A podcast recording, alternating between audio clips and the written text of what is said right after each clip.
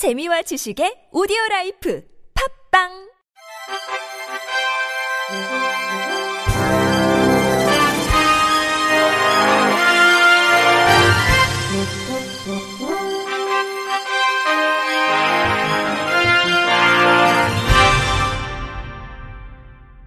청취자 여러분 안녕하십니까? 12월 12일 월요일 KBIC 뉴스입니다. 정부는 전기요금, 도시가스요금, 이동통신비, TV 수신료 등의 요금을 감면받을 수 있는 기초생활수급자와 장애인, 차상위 계층 39만 5천 명에게 관련 내용을 안내한다고 밝혔습니다. 복지부는 올해 신규 복지 수급 대상자와 기존 대상자 자료를 바탕으로 한국전력, 한국가스공사, 미래창조과학부, KBS와 협의해 요금 감면을 받을 수 있는 이들의 명단을 확보했습니다. 대상자들은 감면과 관련한 내용이 담긴 안내문을 오늘부터 읍면동 주민센터에서 받아볼 수 있습니다. 요금 감면 신청은 해당 기관에 직접 신청하거나 읍면동 주민센터에서 요금 고지서 등을 제출한 뒤 일괄 신청할 수도 있습니다. 복지부는 이번에 요금 감면 안내로 15에서 20만 명이 감면 혜택을 받을 수 있을 것이라며 앞으로 혜택을 받지 못하는 취약계층 발굴을 연일회에서 2회로 확대 실시하겠다고 밝혔습니다. 보건복지부는 내년 1월부터 2월까지 두 달 동안 장애인 전용 주차구역 주차 가능 표지를 집중 교체하고 3월부터 8월 말까지 6개월 동안 계도 기간을 거쳐 9월부터 새로운 모양의 표지를 전면 사용한다고 밝혔습니다. 바뀌는 표지는 장애인 본인이 운전하는 경우 노란색 바탕, 보호자가 운전한 경우 흰색 바탕의 동그라미 모양입니다. 장애인 주차구역에 주차할 수 없는 장애인 자동차 표지는 현행대로 초록 바탕의 사각형 모양이 유지됩니다. 보건복지부는 등록장애인의 사망 등으로 장애인 표지를 사용할 수 없게 됐는데도 계속 사용에 적발된 경우가 있다며 일괄 교체로 부정 사용을 방지하는 것이 교체 첫 번째 목적이라고 설명했습니다. 복지부는 또 위조 변조를 막고 주차 가능 여부를 밖에서도 알아보기 쉽도록 하는 것이 교체 이유라고 덧붙였습니다. 한국시각장애인연합회가 저시력 체험 안경을 개발했습니다. 한시련에 따르면 이 안경으로 백내장, 녹내장, 망막 색소 변성증, 당뇨성 망막증, 황반 변성 등을 체험할 수 있습니다. 한시련 관계자는 저시력 체험 안경을 통해 비시각장애인들의 눈 건강과 실명 예방의 중요성에 대한 이해가 높아지길 기대한다고 말했습니다. 한편 안시련은 향후 이 안경을 활용해 체험 행사를 진행할 계획입니다.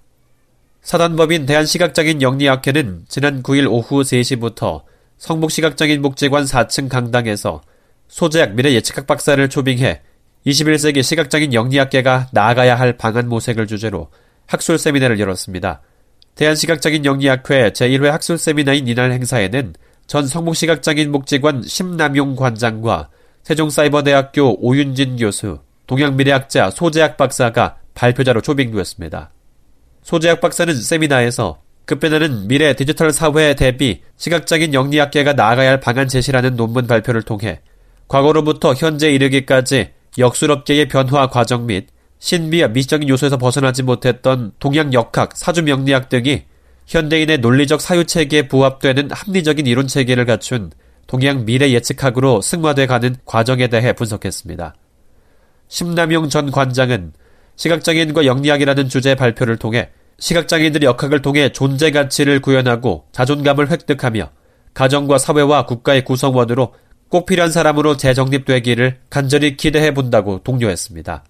세종사이버대 오윤진 교수는 시각장애인 역학인 양성 직업 재활 교육 프로그램의 활성화 방안에 관한 조사 연구 논문을 통해 시각장애인에게 실시되어 온 직업 훈련이 취업으로 연계되지 않고 있다는 현실을 지적하며 좀 더 많은 것들을 듣고 느낄 수 있는 시각장애인의 특성에 맞춘 직업훈련의 필요성을 강조했습니다. 아울러 오 교수는 대인관계 기술, 일상생활 기술, 체력훈련 등을 포함한 맞춤형 훈련의 필요성과 창업 지원이나 국민기초 생활보장 수급 제도의 개선 등 시각장애인의 특성을 반영하는 다양한 제도의 도입이 필요하다고 말했습니다. 공무원 학원 KG 패스원이 최근 한국시각장애인연합회 주최로 서울 노원시각장애인 복지관에서 개최된 2017년 공무원 진출 대비반 운영 및 합격자 대상 행사에 참석했습니다.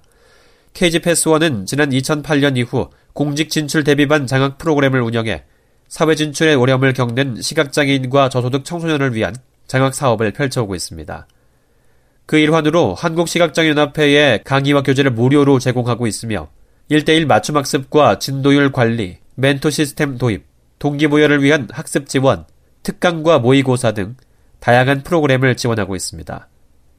그 결과 지난 2008년부터 현재까지 총 43명의 시각장애인들이 공직 임용에 성공했고 내년도 시험에서는 약 40명의 수강생들이 해당 학원의 도움을 받아 도전할 계획입니다. KG패스1 국문 한교 이성규 원장은 상대적으로 어려운 환경임에도 불구하고 시험 합격의 뜻을 품은 시각장애인 수강생들의 모습을 보며 다른 수험생들에게도 충분히 동기부여가 될 것이라고 기대한다면서 앞으로 다방면에 걸쳐 장학지원 선행을 펼칠 수 있도록 노력할 것이라고 말했습니다. 한편 본 학원 지원을 통해 시험에 합격한 합격생은 올해 5명으로 서울시 9급 사회복지직 2명, 서울시 9급 일행직 2명, 부산시 9급 일행직 1명입니다. 전남 시각장애인연합회 사물놀이패가 2016 전국 장애인 행복 나눔 페스티벌에서 동상을 차지했습니다. 2016 전국 장애인 행복 나눔 페스티벌에서는 시도별 예심을 거쳐 선발된 전국 14개 공연단 214명이 참가했으며 전남 시각장애인연합회 사물놀이패는 이 대회에서 삼체가락, 세마치장단, 동살풀이를 엮은 사물놀이를 선보여 호평을 받았습니다. 전남 시각장애인연합회 사물놀이패는 지난해 8월 시각장애 20명으로 구성돼 활발히 활동하고 있으며 사물놀이패 구성 후 처음으로 참가한 전국대회에서 동상수상의 쾌거를 이루었습니다.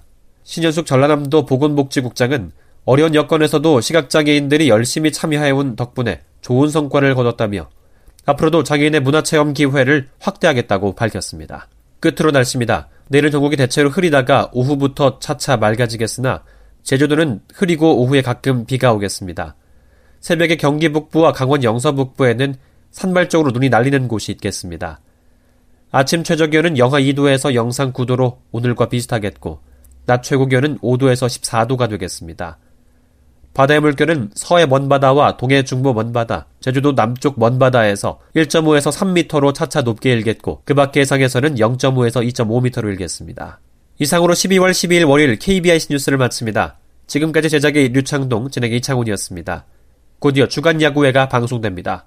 고맙습니다. KBIC